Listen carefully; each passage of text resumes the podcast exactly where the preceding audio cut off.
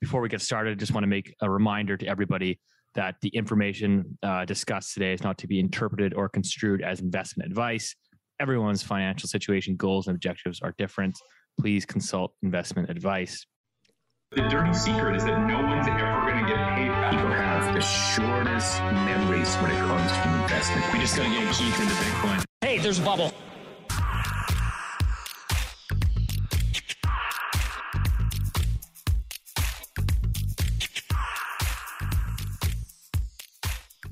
Welcome back to Loonie Hour, episode 33. As always, joined by the three amigos. We got Rich Diaz, Acorn Macro Consulting, uh, looking sexy as ever. And we got Keith Dicker of IceCap Asset Management, of course, everyone's favorite broomer, and, and a brand new Patagucci jacket. Uh, welcome back to the show, gentlemen. Markets must be good for Keith there. Uh, those those aren't cheap, so. Um, but uh, I mean, yeah, I guess we'll we'll kick things off here. Um, really with uh, June 1st coming up on the clock, uh, the Bank of Canada rate hike announcement, everybody asking. So we got uh, some of these Twinkies on the line. Keith, I don't know if you got any left after devouring your last box there, but what are we thinking here? Um, let, us kind of start the show off with a bang. Bank of Canada rate hike forecasts. Um, what, what are we thinking, Rich? Um, I think they'll do what's expected, um, which is boring, perhaps. But I'm not ready to bet. I'm not ready to eat a Twinkie just yet. I'm still recovering from my my last foray into the into into, into that depths of sugar and depravity. Um, I think what two rate hikes are priced in, right? If I'm not mistaken, guys, just check me on that. Um, uh, it's 50 basis points. Yeah. So sorry, excuse me. Sorry, 50 basis points. Um, in general, one rate hike is 25 basis points um, yeah, so I think that they'll do what they've, you know, what's been priced in. Um, I think we're in a in a situation where what's going on in the markets um, and what's going on in the housing sector is being trumped by a desperate um, claw for credibility. I mean, I think central bankers, especially in the West, have sort of lost credibility significantly. Um, if you heard Christine Lagarde over the over the last few weeks, you can understand why. Um, We're going to touch on the housing sector yeah. as well, but I just think, um, and so I think now it's not about what's sort of the right in inverted commas thing to do with respect to assets or the housing or even inflation, which um, I know we're not going to talk about it today, but I think is sort of rolling over. Um, but I think it's about you know regaining um, the lost credibility that they have um, and so, yeah, I think that they'll do uh, the 50 basis points. Sorry, boys. 50 beeps, Keith. You want to take a I'm contrarian in, bet here? No, not. On, I'm not a. Uh, I might be dumb, but I'm not stupid. This is uh, this is 50 basis points, guys. You know, it's kind of like uh, like I really like American football. That that's my sport that, that I watch, and you, you have to know when is the when is the opportunity you know to really push it hard on on on something like whether it's on the defensive side or offensive side. So for all the uh, people out there in the loonie hour world you know really looking forward to some twinkies being chowed down um, i don't see this as an opportunity to to attack a plate of twinkies at this point in time coming up though may, maybe the uh, the meeting afterwards. But right now for example i i suspect they'll do 50 basis points next week. And then the next meeting is july 13th and uh, that should be another that one is in play. As of right now it's 50 basis points. But maybe that's the one where the twinkie will come on. And we'll know more about that next week after they uh, come over. But uh, you know Rich, well, yeah have, sorry. Can, can wait, you wait, one second. Yeah one, one second though. As they say like in you know, when you're playing poker, if you don't know who the patsy is, the patsy is you. And I think right now, Rich, Steve's looking at the table and he doesn't know who the patsy is. So who, what, are, what are you taking, Steve? Oh, I'm not taking anything here. I'm going 50 basis points too. Oh. yeah, the house the housing shill is calling for 50 basis points. Um, right. I think it's it's pretty obvious. Like it's kind of it's already baked in the cake, right? And like inflation as we've talked about in the show, inflation in Canada is still high. So there's like that political pressure. Um, housing market is definitely rolling over, but it's still very early days, right? So it's not like it's just way too soon to panic. Like, yeah, there's lots of people up like Shit's Creek without a paddle in Ontario. um, that you know are stuck with two houses now that they can't sell because they already bought one and, and the market dumped when they went to sell their own property. So, you know, we're hearing a lot of that, some litigation stories. Um, I think we'll see more fraud going forward. I mean, I know this is your lane, but I think we're starting to see a little bit of fraud creep up. Oh too. yeah, I mean, I think there's always fraud at the height of a bull market, right? I mean, it's it's only when the tide goes out, do you see? You know, I think there's a lot of people that, you know, you get to hear these anecdotal stories where you know the market's going up and everyone just looks and says, "Oh my gosh, like if I don't get on this housing ladder, like how am I gonna ever own a house and so they'll do whatever it takes to to get in. And and so yeah we definitely heard lots you know quite a few stories. I wouldn't say it's widespread but there's definitely stories of, of document fraud and and uh, people doing whatever it takes with um, some shady brokers to get to get deals done. And those people are probably going to be overstretched over levered heading into a down cycle here. Um yeah i think we're going to be in a bear market for housing you know i mean the last one was two years, and I think this one could could be a minimum couple years. Um, so, Keith? Steve, I'm I'm a little like I'm a little naive about the whole housing market, and what would some of these, um, you know, what, what's the word you use, Rich, to describe what what kind of what what are people doing to make it a bit not nice or you know what, what's happening in the real estate world that i'm not aware of? it. i don't trade. Oh, I, oh, well i mean yeah you hear these two again i don't it's not me so don't look at me you know here comes the like i really RCM, have no idea. Rcmp I, I on my knocking on my door here. Uh you know i mean we we hear stories and you know i've had a couple conversations with mortgage brokers like yeah well these guys tried to like send me this and it was clearly fake. You know so like getting like documented like fake t4s for example right? Like oh, you know, you, you may earn a hundred, hundred or fake employment letters, you know, stuff like that. Right. So it's really just like boot, trying to boost their, their, their basically their income so they can qualify for, you know, the, the house that they want to purchase. Right. So, um, and, and, you know, like Brampton, Ontario is kind of like known as like mortgage fraud capital. Uh, of Canada, and and I think like you know the equivalent here in BC, and like yeah, I mean, there's probably some shady stuff going on in like Surrey, um, if I was to, again, that's not like try to pinpoint, but it's like we just know, like you just look there and you're like, well, look at the prices, and it, it's just, anyways, Brampton is known as that. I would say Surrey is like our local BC equivalent of like what you're we, what you're saying. But what you're telling me though, it's on the the income side. Like, isn't it verified? If I come to you and I you know, I tell you I'm making this much money and I show you a T4 and tax returns the the entity or the issuer of, of the loan aren't they making a half an effort to verify? Let me tell you how the real world accurate? works, Keith. Yeah, yeah I, I don't so, know. Wow. I mean, this is I'm, I'm just naive, right? I don't know. Yeah, this is part of the problem is that Canada is like so outdated. Like, okay, government, government, and technology and innovation do not go hand in hand at all. And so it would be very, very simple to tie, you know, your CRA or your T4 incomes into into the banking system, right? Like it should all be looped into one, but it's not like they basically just like they ask you to send like whatever a PDF form of, of your T4, email that to your mortgage broker. So if you've got a fake T4, like it's I imagine it's not that hard. Do you mean? And again, I, it's, it's not, not tied world. into a central system, so they can't just yeah. like go in and check and be like, oh, wait a minute, like CRA says you you know you you declared 120k as a house as a as a as an income last year, but your T4 that you just sent us says 180. Like there's not there's not that verification process or system is, is from from what I understand. It's not it's not the systems aren't linked into each other to to basically make those proofs. Hey, uh, Bitcoin fixes that. does, Is that right? Did I use actually. that right? I think you I did. mean, it kind of does. Blockchain would probably fix that. Yeah, but there's there's uh, one more thing. I think you're. I mean, you're skirting around it. So I'm, you know, in, in an effort to get us banned from Twitter after they passed Bill C11.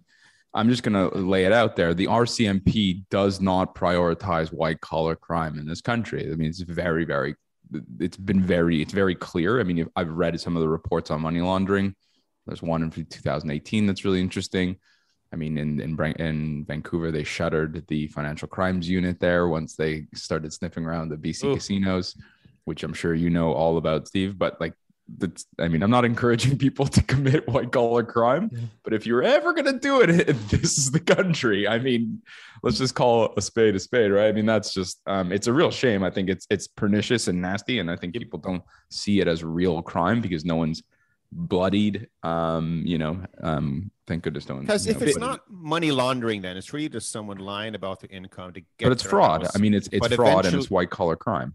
Uh, correct. But if, if I'm just lying on my T4 how much money I made so I can get the initial mortgage, and I'm not washing money, like it, it just this is how much. This is what I have to say to get the mortgage. Eventually, I won't be able to make the payment. Correct. Like two, three months, five months down the well, road. or I don't know about that. I mean, I think these people think that they can make the payment, or or or or for example, you might have like I don't know. I'm just throwing this out there. Like maybe you maybe you're like a business owner, and you make you know your business and you're making a lot of money, but like for for tax reasons, you're not declaring like high incomes to the government, which is like strategically a smart tax move. But like the, the banks will still look at that and say, well, we want they take your best, they take your they take your last two years of salaried income. So if you're running a million dollar business but declaring like a 50k income, well, you basically can't get any credit. Have you ever Right, so- seen? Have you ever heard of real estate transactions where like a bag of cash is used for the transaction? They're trying to No, get in. I, I haven't. I think those are just like these fantasies, like tales that the media draws up to get people like fired up. I, I mean, obviously, I think everybody knows like there's definitely some illicit money in in uh, parts of Canada, particularly in Vancouver and some of the like the higher end luxury stuff. Like it's a lot of it's done through like blind trust and stuff. Um, you know, I think there's definitely an element of the.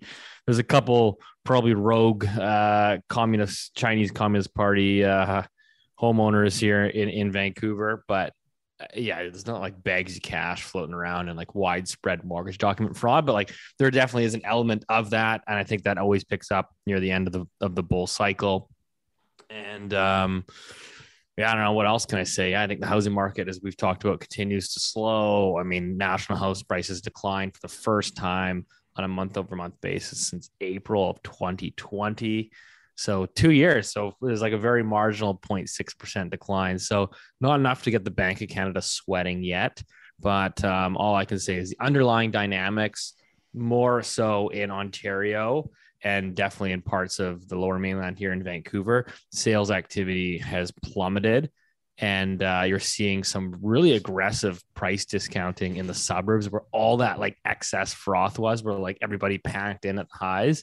Um, like we're seeing, I'm seeing like detached houses in suburbs. So like Abbotsford, Langley, Mission, like 45 minutes outside of Vancouver, like 15, 20% declines from the highs. Like highs were in February. So it's a pretty aggressive move in three months.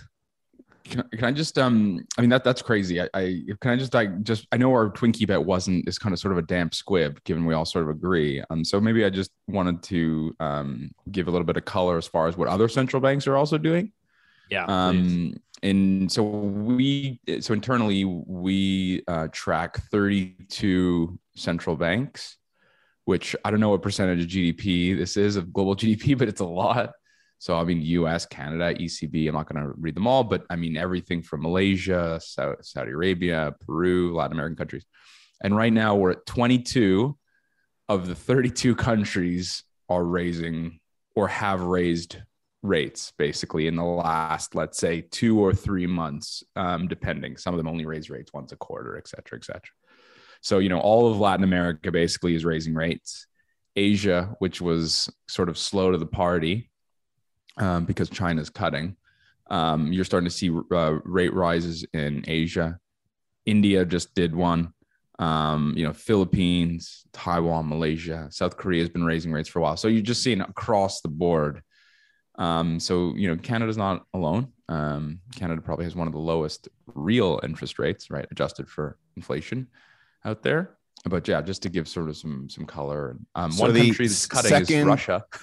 Anyway, yeah, but the so- second, third slash second slash third largest country in the world economically is cutting rates. yeah, Yeah, I do have a uh, just sort of circling back to the whole Vancouver. I was in Vancouver recently, and uh, say. yeah, yeah. And I was I was at a coffee shop late one afternoon, and and anyway, at the coffee shop bar where you're having the espresso, um, anyway, I was chatting with this guy, and, and he shares with me the story that his his friend, she's introducing money from Hong Kong into the with the Canadian banks. I won't tell you which Canadian bank she said. Yeah, she has a real niche, doing really well with it. And he said she's making 50 to 60 million dollars a year doing this. And I'm looking at the guy, I said, 50 million dollars a year? Is that like the, the revenue for the bank? He said, No, no, that's that's her commission for doing this stuff. To, you know, to, and he doesn't know I'm into business, I don't right? Know. Who are, you, who are you talking to? Some some homeless guy in Vancouver there? no, and I look at this guy. I said, "Man, like that's like Tom Brady and you know Rich Diaz. Oh you know, they don't make that much money a year. Are you sure about that?" Anyway, then he asked me what I did, and I said, "Well, I do. I kind of do some of this stuff." And he said, "Well, maybe it's not quite fifty million a year, you know. But the point is, though, like it's rampant out there, like you say, Steve. Like it's a Well, I think that I think also I think the narrative is rampant out there because what happens is everybody looks everyone like again I I'm not going to dismiss it and say that it doesn't exist. Our market is heavily influenced by offshore capital. Um but everybody just looks and says, "Well, I'm a 9 to 5, I'm a whatever firefighter and I can't afford a house, so thus there must be gross money laundering because how is everybody else affording it?" And like there's just so much capital flooding into this market from like all around the world. It's just like the safe haven. It is just ultimately, um, it really just is a place to park money, right? I mean, like if you're again, mm-hmm. like if you're a Chinese citizen and you're like, oh man, look at all these like lockdowns in like Shanghai and Beijing, like really sweet. Like eh, you got a communist government, like you want to get your capital out and have it eh, parked And And I so I mean, again, you could probably look at it as the same way as like some people invest in Bitcoin. It's like it's an asset that's outside sort of their their their system, and it's it's a, it's a safety store of value. And so for a lot of them, it doesn't even make sense for them to rent it out, right? They just want to have money outside. And so there's a there's an element of that. It doesn't necessarily mean it's like money laundering, but um, I think you just have to understand. it's a and- pretty good wash that that's going on. Uh, Yeah. let's just uh, let's just roll over quickly then, sort of in line with what Rich introduced Well- more from a bottom up. But I want to talk about the Canadian banks and their earnings. Well, you know, I was, yeah. So I was going to ask you, Keith, before we get into the Canadian banks, can you just up on your screen there? Are you able to tell us what the what the market is pricing in for for the rest of the year for the Bank of Canada rate hikes? yeah, just one second here.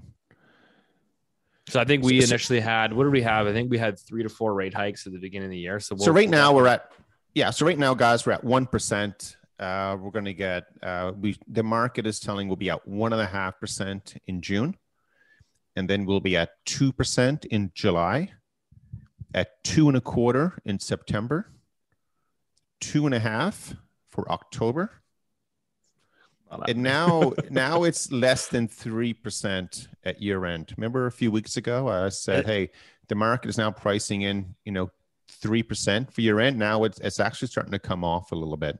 Is so everyone who uh, did those Canadian bankers acceptance uh, strategies, now you can can send me some more Twinkies Keith, or something. are they uh, are they pricing in rate cuts yet in 2023?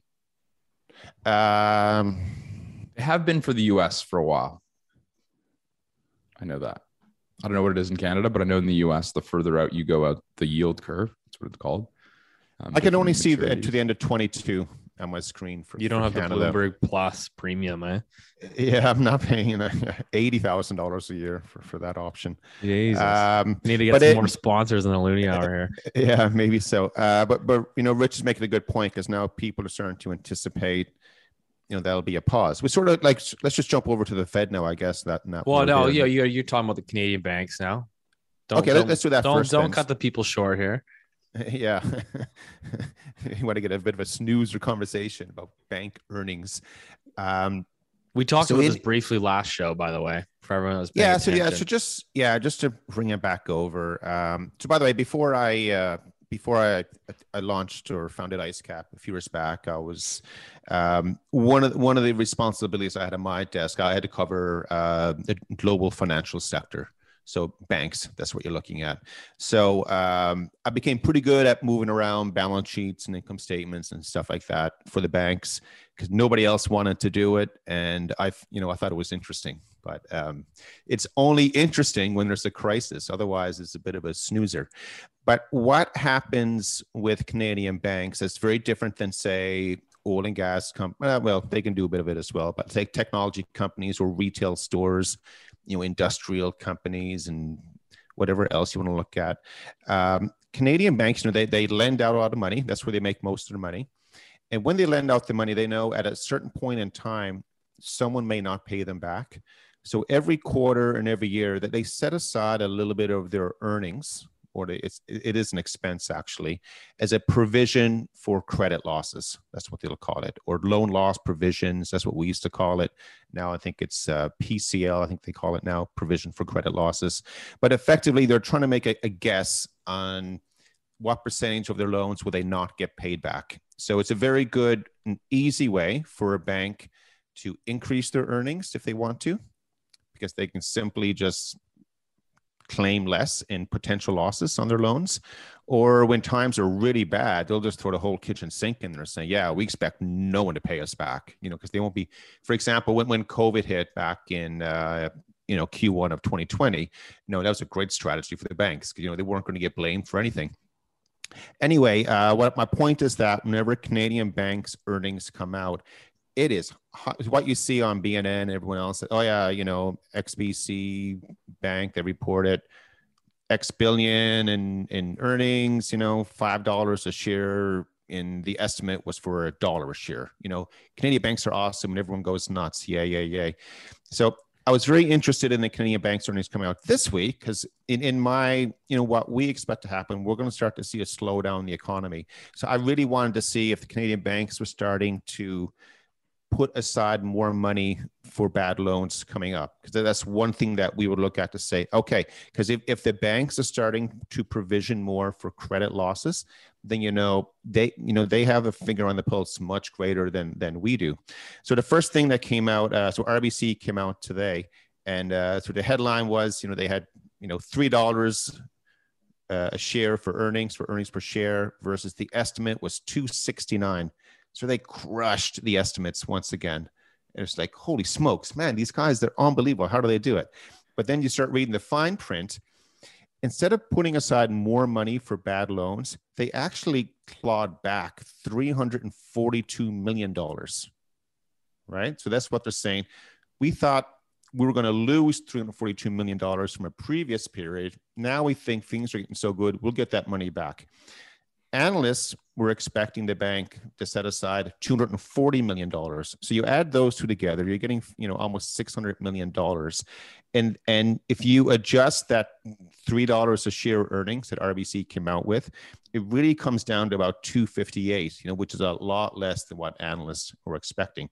So, my, so, so two things here. One my point is that, you know, don't get too excited about bank earnings when they beat the estimates you know, that comes out of Bay Street or, or Wall Street, because it's so easy for these guys to move numbers around and, and, and beat it. The second thing that came out though was that um, so you look at RBC, you know, they're becoming, you know, they're saying, hey, we don't expect to lose much money, you know, going going forward because they set aside, you know, they, they took money back on their loan portfolio. Um, the same thing, which was it? I think it was oh, TD Bank. Uh, they increased their provisioning for loan losses, but they only did it by about 10% of what analysts were expecting.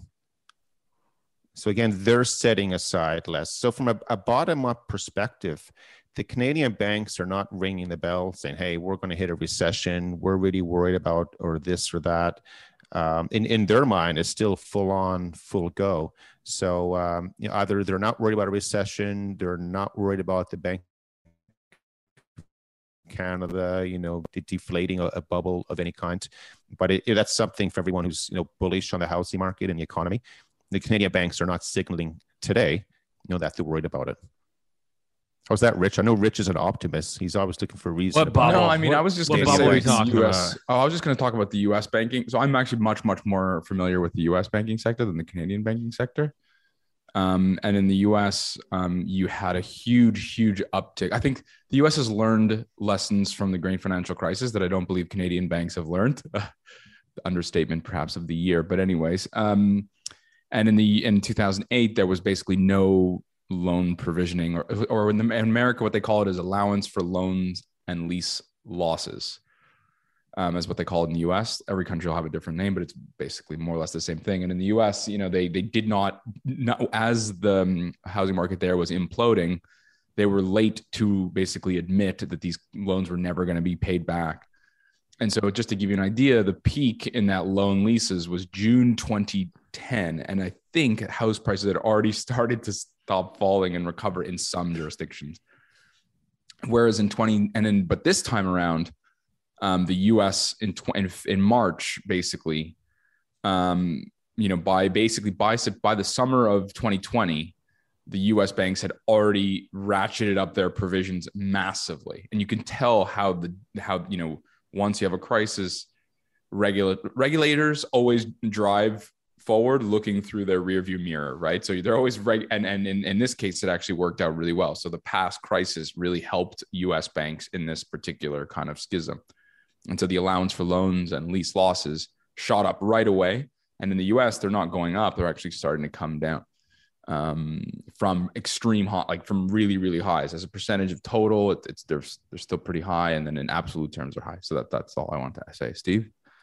Oh, no. I mean, I wouldn't mind, uh, you know, just pivoting a bit here and, and uh, chatting about sort of you know the outlook for for markets. So obviously we've talked about you know rate hike expectations for the Bank of Canada. Again, I think clearly housing is already rolling over.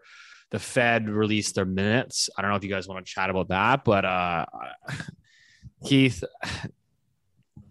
is. I think we, I might have asked you this before, but what's your? I mean, what's your opinion? Maybe your guess, like how doctored, if at all, are these minutes? you, you, mean the Fed minutes, right? Because everybody releases yeah, I, I know. goes, oh, they all agree that you know inflation too high, we, thus we must hike. And I'm reading a piece, you know, today it says, you know, Ben Bernanke gave a presentation saying 98% of monetary policy is just uh, talk, basically. So there's so much money at stake all the time, and you know, they, so these minutes they're from a meeting that took place three weeks ago. So the opportunity is absolutely available to them if they wanted to send a, a different message of some kind. Uh, the opportunity is there. I've never heard anyone talk in, in my network that you know the minutes are getting um, rewritten or whatever you, you want to call it. Um, I haven't even thought of it before. You, you, Massage? Sort of does the does the yeah, does the verbiage get? It is sanitized. Know. It is sanitized. Surely. I mean, whether it, how, it is, I mean, but at the same remember, time, oh, sorry, go ahead, go ahead. Yeah, but at the same time, like the all the most of the Fed members were on the like the media circuit last week as well, so they always have like many opportunities to sort of you know steer the ship in a different direction if if they wanted to than the minutes. I haven't thought of that question before, Steve. Truthfully, uh, but what I do know though from there. yeah, yeah, uh, but from the minutes as well as from this Fed member media rounds that they did last week. Um, in the for the Americans, you should expect two meetings in a row with 50 basis points in, in hikes coming up. Uh, this is one hawkish central bank, and it doesn't matter if it's the Canadians or you know the Swedes or anyone else. Like if the Americans are hawkish and they're walking that way, you know everyone has to take note of it. So there, there was nothing dovish about it. People who want to look for a dovish message, they might say, well, maybe they were a little bit less hawkish than what people wanted. And just remind everyone, uh, so in, in, our world, when we say central bank is hawkish, it means that they're uh, raising interest rates. They're making it more expensive to get money from from the system. And if they are dovish, then it means it's easier to get money in this system. And like the point that Rich came out with there uh, a few minutes back about all the, central banks that that they follow, you know, uh, there's only a few that are actually cutting rates. And again, you know, when you have China cutting rates, uh, you know, they're trying to massage their property bubble, which which is breaking, and the Americans are raising rates at the same time. Like this is this is creating an extraordinary amount of stress on the system and we may not see it here because you know financial markets we live it in real time but that's where we're headed and which i think also we had some geopolitical stuff on, on top of it You know, with with the little uh, lunches that are taking place in Switzerland this week, I think we need to put that on on top. Well, yeah, no. So good. Just to add another point there, because everybody says, "Oh, you know, people people always ask me, messaging me, DMing me, and all that stuff. What do you think the Bank of Canada is? What's going to happen with the rates?" And it's like, you know, just to just to reiterate, like Tiff Macklem of the BOC is more or less an irrelevant human being. Um, Ouch. Uh, it, it does ultimately come from the Fed. Like the Fed basically is going to dictate Canada's monetary policy, right? So we kind of have to watch the U.S. ultimately. So, guys, this Keith, I guess I was asking you earlier, but so the the the uh, futures market there, forward forward interest rate, uh, they're, they're projecting rate cuts in in 2023 in the U.S. Is that right? Or Rich, maybe that was you was saying. Uh, no, I think it's a pause. So, so right now with with the Fed, everyone's expecting two fifties coming up, Mhm, mhm. and then go down to twenty five. You know, then you're just getting the, you know, the, the slowdown in momentum with it. But if, remember though, with with the Canadian banks this week not really ringing the alarm on their loan provisioning, Mhm. you know, that tells me like because remember the cent- the Bank of Canada speaks with the Canadian banks every single day. Like there's none of this you know they're both in you know different rooms all the time um i i suspect the bank of canada like they'll continue to be as aggressive they as they can be until they're not able to anymore Right. So- Which comes and- and back to I- my whole thing, which is like it's still very early in the housing market correction. Like we've only been correcting for what two and a half, three months. So I mean, I I certainly wouldn't be panicking as a policymaker, but all I can tell you is the underlying dynamics um Yeah. are and the banks are not panicking yet so Yeah. I mean, that's that's what it is Rich, we Rich, Uh, we were chatting about uh, a chart there that my buddy uh, Ben Rabidoux had put out, but um, that eighty-five percent of over the past was it five years, eighty-five percent of Canada's real GDP growth has has been derived out of housing and consumption. Yeah, so I think it's a bit less than that. Um, but I mean, you know, we're we're, uh, we're splitting hairs a little bit. Also, like when do you start at the beginning of, of 2015, et cetera. There's different ways that you can calculate that, but in general, I think Canadians should understand that consumption is the largest chunk of most Western countries or economies um, GDP. Um, it's a little bit less for Europe. Um, it's a like Europe. It's it's it's a lot of its exports and that kind of thing, and, and it's a little bit more for the U.S. where consumption I think is like in the in the high seventies. In Canada, it's it's sort of in the middle of that roughly. Well, and then you know the Sorry, I was just going to give some context. And so then you can so how you determine GDP growth can be from investment or capex. It can be government spending, consumption, and then it can be uh, household government. Uh, sorry, household spending, and then there's a little bit of household investment. And what he was alluding to, which I think is right, is that um, a huge chunk, sort of a disproportionately large chunk of our GDP has been sort of the gross fixed capital formation or capex, as it's otherwise known, of specifically residential. Now that's really shocking. It also is an indictment on our overall investment. So when you say that, you know, because the other side of that coin is that the investment in other um, let's say structures and equipment or intellectual property equipment, computers or software or research and development, all that stuff is getting basically crowded out because you're effectively only investing in residential capex. So you had the situation where most of the growth came from two things, which was consumption, Canadian household consumption, mostly debt and fuel, uh, debt fueled, debt driven, and residential capex. So yeah, that's the that's the point he was making, and and whether we got whether it was seventy five or eighty five or whatever, the point I think he was really trying to make, and I think you're making, is that it's huge, it's unsustainable, it's dangerous, it's not strictly productive, and eventually, sort of the tide goes out, and that's and that's sort of where we're we're in the situation we're in now. Yeah, no. So I'd like to just kind of touch on that point, and expand a bit further, because I think that the, the central bankers, I feel like, are are right in the fact that, like, okay, well, if you're going to sort of try to bring down inflation, uh, you know, let's let you know, let's let's hit consumers where it hurts most, which is you know the the wealth effect, right? So, you know, if so much of this, for example, in Canada, is built on uh, consumer spending, consumption, well, again, guess what? If your house in, in, in the suburbs there in Brampton, Ontario goes down by 20%, all of a sudden you're like, well, maybe I won't get the big new flat screen TV.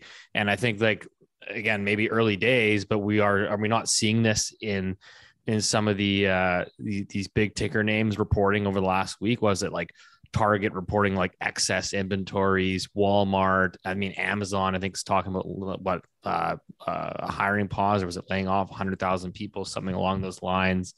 Um, we were also seeing today here that the trucking spot rates uh, reached a new cycle low yesterday. So, um, you know, basically trucker shipping prices are coming off. So, I, I, Rich, I don't know, is there any sort of data you're looking at right now that that is pointing towards?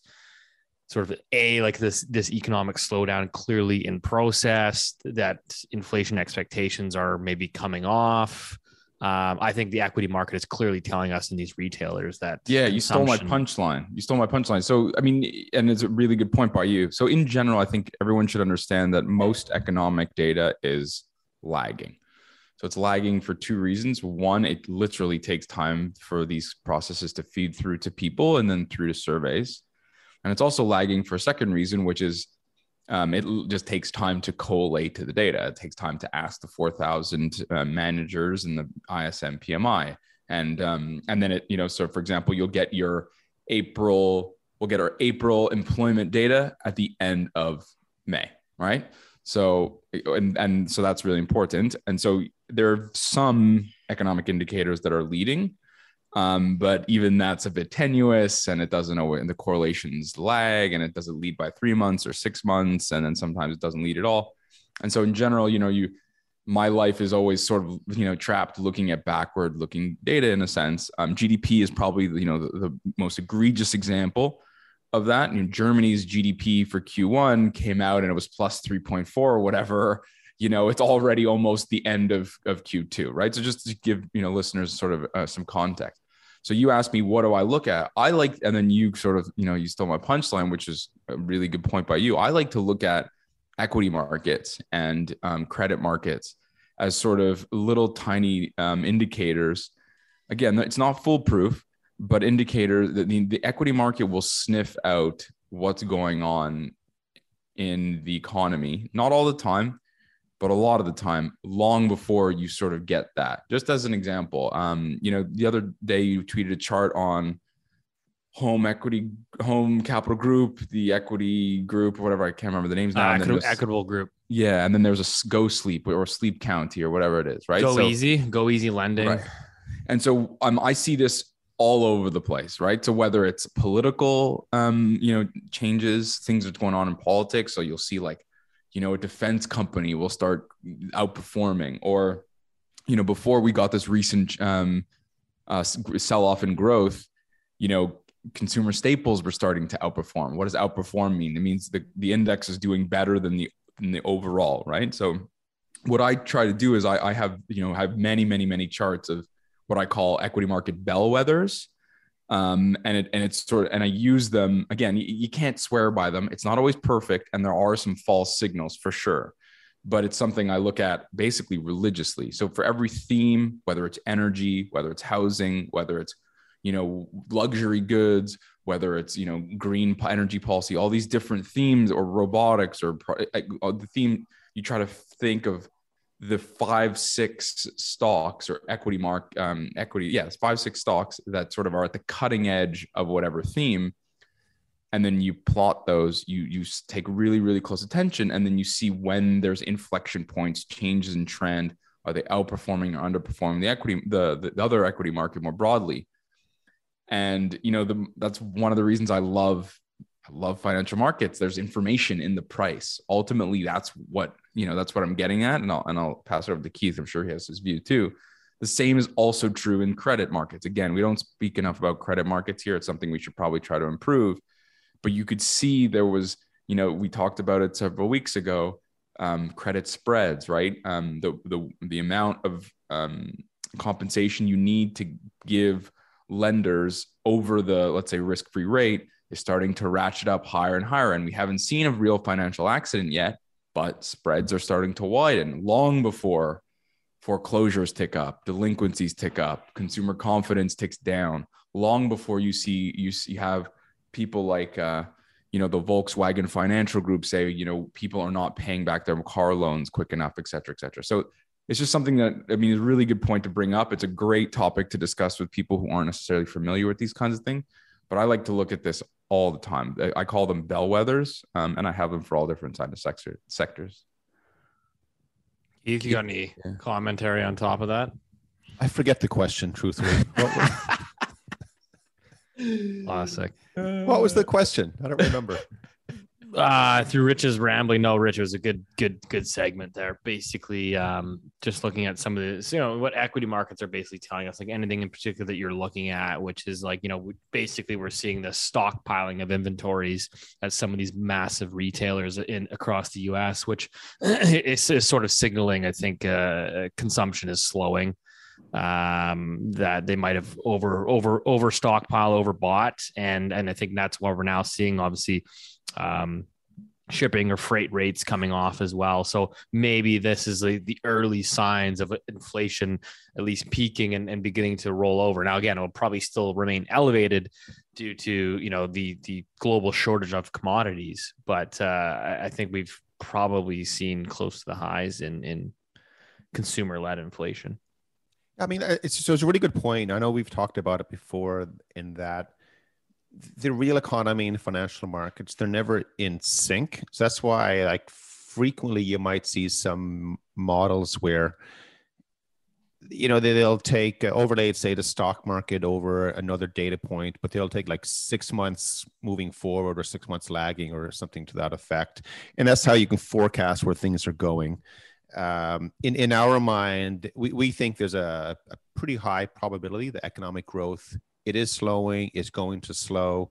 Um, depending on where you are in the world, whether we you know hit a recession or we go down pretty dramatically with growth, uh, sorry, with growth in uh, Q3 or Q4 this year or Q1, that's that's where we're headed. I mean, that's where we're going to go. That doesn't mean equity markets continue to go down from today into that period. Maybe with equities, maybe we find a trough here over the next few months and you know then they can start taking off again which will really sort of you know reconcile with central banks stop hiking rates and, and things like that you know you, if you think of it for that, do you see that as a bear market rally coming or or do you think we've got one more big puke to come kind of thing? I mean um crypto seem to be leading the way again. Another, another big dumping is recording here today. Yeah i don't know if puking is, is the word to use. Um, I still don't think we have all the excess taken out of. For example, a lot of the losses in equity markets so far that they've really been taking place with companies that are just they just weren't profitable. You know, you want to call them the unicorns or like a, a lot of these companies in the tech space that had spillovers in, into other markets.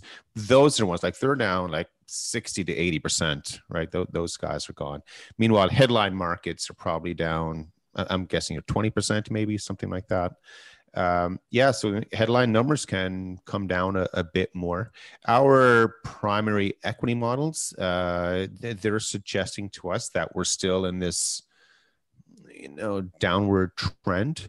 Um, it, it's it's nothing to alarm us that you know we're going to have this puke, you know, that word that you just used, like we're down 10 20% quickly. I mean we don't see that but we're in for a bit of a grind here coming up. And the big thing is like i said if, if we do start to I, I think we're headed lower economically. That's where we're going to go. It's going to have a lot of knock-on effects from that and you know, people just need to prepare for it and unfortunately or fortunately depending on which way you want to react to it um, you know, in, inflation is going to stay sticky. It, it, it really is. And um, so for your investment portfolios, you know, there, there are ways to make money from that. And there are ways to, um, you know, to re- reduce or minimize, you know, potential losses that are uh, coming uh, yeah. up. I mean, I think there's there's no question. I think over the next 12 to 18 months, and these are going to be very challenging times for for a lot of people, unfortunately.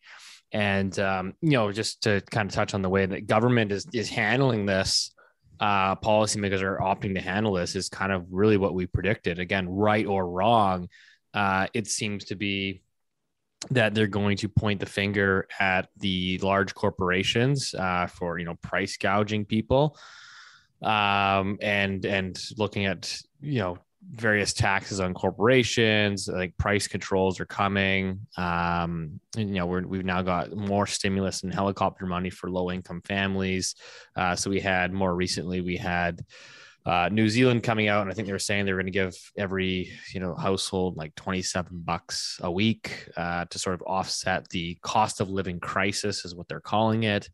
Uh, we just had the UK as of today, with the day that we're recording this, coming out with a twenty five percent uh, surcharge or tax on oil and gas companies um, because they are claiming that oil and gas companies are basically price gouging.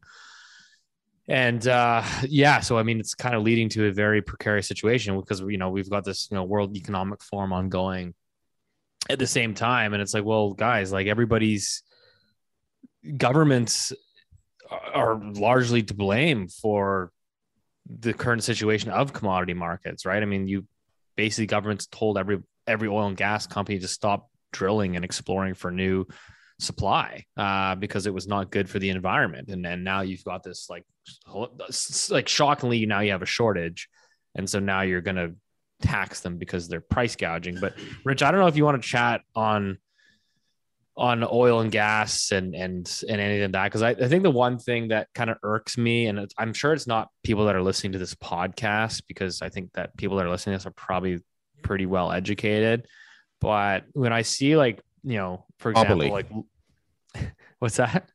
Probably. Probably. I, I, I have, I mean, maybe, or based- maybe not. based on the 200 people that came to the live event, they're all quite smart people. So we like them very much.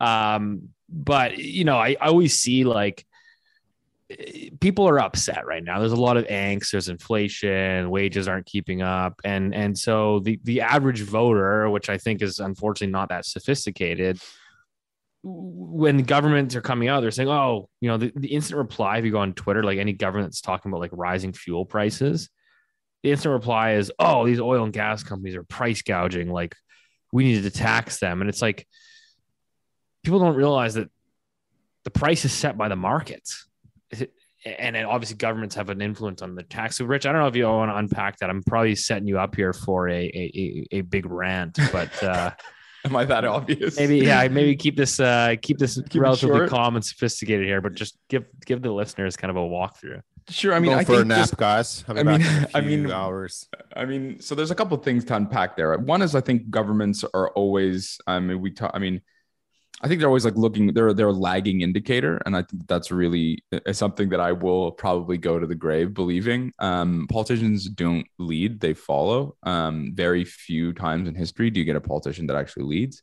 Right now, I think we're we're we're sort of bereft of that. Um, and I think that on the inflation thing and, and on the on the corporate profit on the corporate margin and the sorry the corporate profit thing, I think that's exactly what's going on. Um, I think margins are going to come off. Margins are already at their all time highs, um, and I think that you know that's whether you look at the S and P 500 or in Canada or whatever it is. Um, and I think that that's that's going to come down because the, the wage growth is is snapping higher. All the input costs are going higher.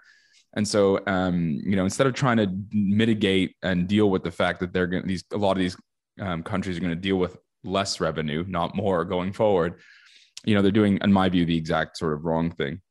I think the, also the the other the other thing is, you know, by by sort of blaming corporations for inflation, by blaming Russia and by blaming that, it, it it sort of absolves themselves from what we heard just a year ago, which is the build back better. It's this in this idea that you can have unlimited deficits with no pain. We'll get to more pain and we'll get to pain in, in the gasoline sector in a second. But I mean, that's really what we've experienced, right? We've we've experienced sort of an incredible, unprecedented in- increase in liquidity paired with you know budget deficits that were 2x and in some cases 3x what we saw in 2008 again with the lockdowns which screwed the supply i don't want to relitigate you know what i think is terrible covid policy but my point is you know this was a crisis that was manufactured by the people who are now telling you that they're going to be able to fix it by handing handouts and so you know it, it's for me it's really frustrating because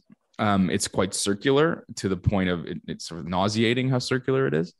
But the the but the thing, on, and then just to finish up on oil is like you know capex i mean there was a tweet from 2017 that i saw that someone put out uh, it was emmanuel macron bragging about the fact that france has basically banned all oil exploration for the next and you know by 2040 all oil exploration in france will be banned now france has a lot of nuclear energy so maybe they can get away with that but you know, that is basically that is the hymn sheet by which every major politician was basically singing by. And what we have seen with the invasion of Ukraine and obviously, you know, the fallout from COVID is that the energy transition um, to green energy is causing shortages and it has caused inflation pressures.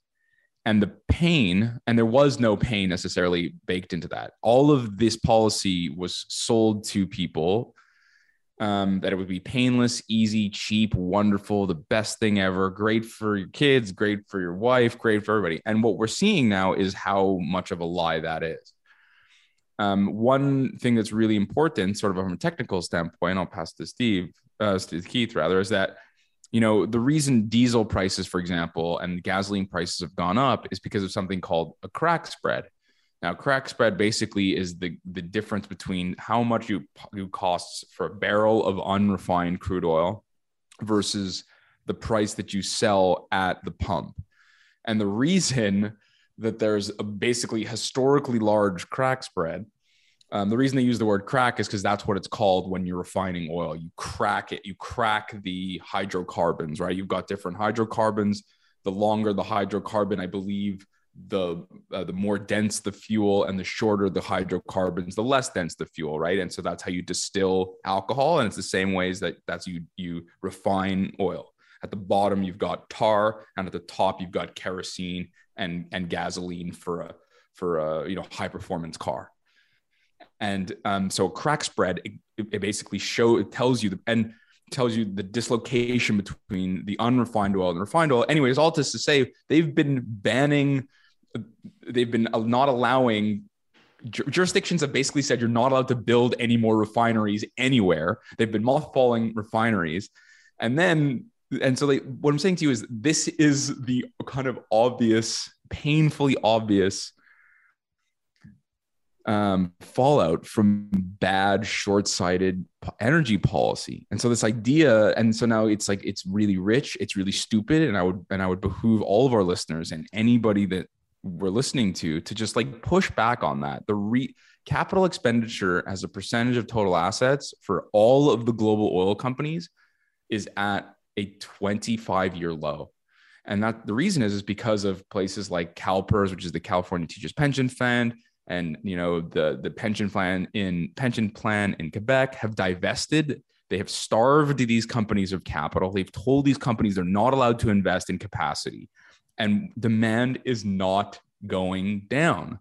And so you have a situation where you're not allowed to build any of the capacity you need into the system. But the demand for the product continues to rise because oil is super useful, as you guys know that I've, I've gone on and on about this. And so you have the situation where it's it's anyone who was sort of paying attention, it was it was rather obvious. So the big lie now is that these corporations, these oil companies, are gouging people. But the truth is, commodities are a shit business. And the reason they're a shit business is because you, as soon as prices go up, people spend money to capital expenditure to um, to to eke out that extra marginal dollar. But for the first time in history, we've not allowed. And so, just you know, when you when you read these headlines, it's important to just take a second and go, what did that you know talkative what, guy Rich who didn't know when to be quiet, you know, say to me? Oh yeah, that's right. This is a purely self-inflicted wound. This is an own goal oil's not going anywhere and there's no capacity to alleviate the price pressures. There's my rant voice. I really enjoyed that, Rich. Uh, yeah, I, I really, uh, okay. I, I really knew, uh, I knew all of this myself, of course, but um, of course. But uh, the explanation of the, of the crack spread and, and how it works, I, I, think a lot of people will find that incredibly useful. From, from our perspective, you know, as money managers, you know, we, we you know, we, we tend not to take a, a, to show our opinion on what should happen and what shouldn't happen. Instead, it's incredibly useful for your savings and your investments to know who's making the decisions and have they changed their mind on stuff. So what, what Rich, what you just described was a you know outstanding foundation. So then as an investment manager and investors, everyone listening, you want to see is there any evidence out there that the world leaders are changing that view and fortunately, we get a pretty good perspective on this from what's happening in Switzerland uh, this week at the World Economic Forum. If people are not familiar with that, with the group, uh, do your own back search history on it and you'll discover what it is and what it isn't. Uh, but let, us talk about some, I, I want to talk about some of the main themes that are being discussed there this week. And this helps us for managing portfolios. And again it's re, it's irrelevant what our view is on anything. Instead you always want to know what are the policymakers thinking. So i think first we'll start off with the whole concept of climate change and the world leaders over in switzerland. Oh by the way it, it's canada is very well represented represented at the world economic forum uh, boy, you can go on and on. Who's who's a member of that group? Mark Carney is there, front front and center, of course. Um, our prime minister is he's been um, within that group for a number of years. Same with the leader of the NDP party, our Minister of Finance, Chrystia Freeland. She's also there. One of the biggest. Uh, influencers behind the scenes for Canadian politics, Gerald Butts. He is front and center over in Davos as well. And so, for that reason, we know that whatever policies are discussed and presented and everyone agrees to in Switzerland, they are going to come here into Canada. And what Rich just described with, you know, uh, demand will continue for oil products. Meanwhile, supply, the ability to get it, that's being strangled. That is not going to open up anytime soon. So the whole concept of, uh, from, you know, if you want to make money or, you know, not lose as much money as, as you might elsewhere in the whole energy field, from my perspective, what I'm hearing in Switzerland, Switzerland this week, like it's, it's incredibly bullish for that story. Does that make sense with you guys as well? Yeah, it does totally. Um, I just think I just can I just uh, quickly add on like one of the the CEO of Norway's largest bank, which is a very rich lady and powerful lady, said the en- energy transition will cause energy shortages and inflation pressures, but the pain, quote unquote, will be worth it. I mean, stuff like that, Keith. I don't know if, if you want to add to that. I mean, well, I mean, it's, I mean, I think it's like, I think we should just clarify because I think people here in Canada that are listening to this, we have it pretty, pretty good, right? I mean, yeah, we're commodity that's rich. exactly right. When, when, when she comes out and says that, like, we're not like, okay, you know, we'll be impacted. We'll suck. You'll pay more at the pump, et cetera, et cetera, heat your home. You're talking about like people dying Right. It's third in- world countries. It's, third it's, world this- countries. it's India's, it's the Sri Lankas of the world. It's it's the people who don't have the largest oil reserves in the world. Canada will be fine. Fuck. Yeah like exactly it's these countries that have to you know import uh you know all the all these commodities essentially that uh, are, are are really going to be paying the price and and there will be famine and death and and um yeah it's it's, it's yeah it's it's unfortunate and and Keith, So what I are the think- other topics that they were talking that you want to cover? Yeah. or- So the, the other one that really caught my attention, of course, is uh, you know everyone's focused on the the, the Ukraine Russian war right now, and um, so again, you're always looking for pivot points. Like, is it, what's going to happen here? Is it the change? Will it swing the other direction? There was only one person over there or I've heard, you know, in, over, over the last week, who's even suggesting that there needs to be a, a solution here. You know, let's let's just end this the way it is right now, and, and that's Henry Kissinger, and he's effectively he was booed off the stage. You know, he, he's basically been called a uh, you know Russian stooge or a, a commie uh, for even suggesting that you know they come to terms with with the Russians, and the reason this is important to know is because all the main policymakers out there, led by the Americans, they want war. They're they're moving towards that. They they are not backing down whatsoever. So from an economic and geopolitical and financial perspective, the probability of things escalating even further, it it continues. It, it it's there. Um, you know, Turkey is getting involved by blocking both Finland and Sweden from not being able to join NATO. There's lots of stuff happening behind the scenes, and then and then on the other side, of course, you know, we just saw uh, the American president, um, you know, announce to the Chinese that, yeah, sure, he'll they'll definitely walk in and protect Taiwan, absolutely. To which afterwards, you know, the White House press secretary had to remind everyone that no, no, he just misspoke. He didn't mean to say that.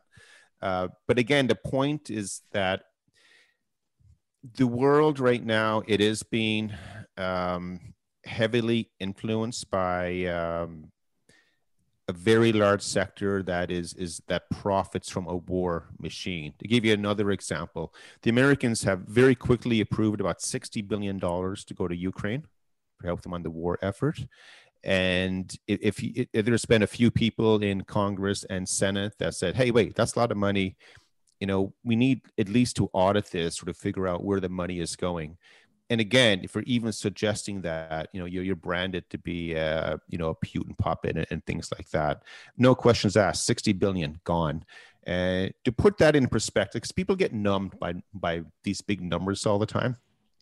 During the last, uh, when the when the last American president, he wanted five billion dollars to improve the wall down on, on the southern border, and uh, that was deemed to be too much money. That could not be considered for anything. Five billion dollars, and there's a lot of studies out there that show that just just doing that wall would have had a savings of anywhere from 50 billion up to 200 billion, and different kinds of direct and indirect savings, you know, for the country. And no, squash five billion, no, no deal. $60 billion being put on a crate with missiles and weapons overseas no problem, no questions asked. But that's my point. Now that we know that's where the governments are headed and there's no turning back, it, it is likely going to create more conflict coming up, which could create even more higher stress points, I guess, or pressure points on the inflation side for the both, you know, oil, energy as well as agricultural commodities. So you want that kind of stuff impact your Keith, I just want to add. So something, something. Sorry, so I just want to say something. Like when sometimes when you say profit, I think you know, people have a narrow view of what profit means. And I'm obviously guilty of that. But I think it's also about sort of um, politically profit. And when there's profits, there's also losses. So, for example, you know, our government and many of the Western governments have sort of committed lots of political capital to fighting environment, fighting climate change in a very narrow way. Renewable energies or bust. No nuclear, no natural gas, transition to natural gas, no nothing. And so for, and this is what I think, you know, this is the way I sort of perceive that, you know, this idea that they want to profit from it. Because if they walk back, you know, like a, for example, something we talked about before we got on was um, of the majority of the price that you pay at the pump is taxes. And if they were really, really worried about, um, you know, working class people paying an increasing amount of their disposable income in at the pump, they could just cut those taxes and it would alleviate a significant amount of pressure for the people who are most vulnerable and most likely to benefit. Um, similarly, if they just changed, for example, the carbon tax, or if they said, you know what, we need to, you're right, we screwed up. We need to increase supply of the world's most important commodity.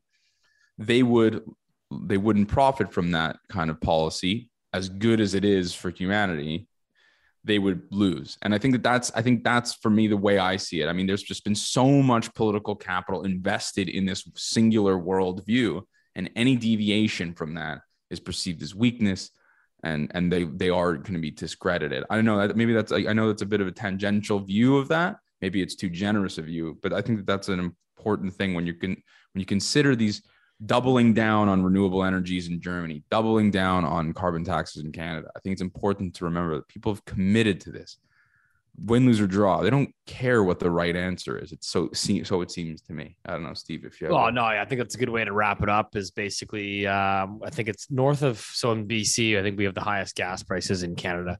I think we're now, if you know, I think a liter of gas was at two two twenty five a liter a week ago.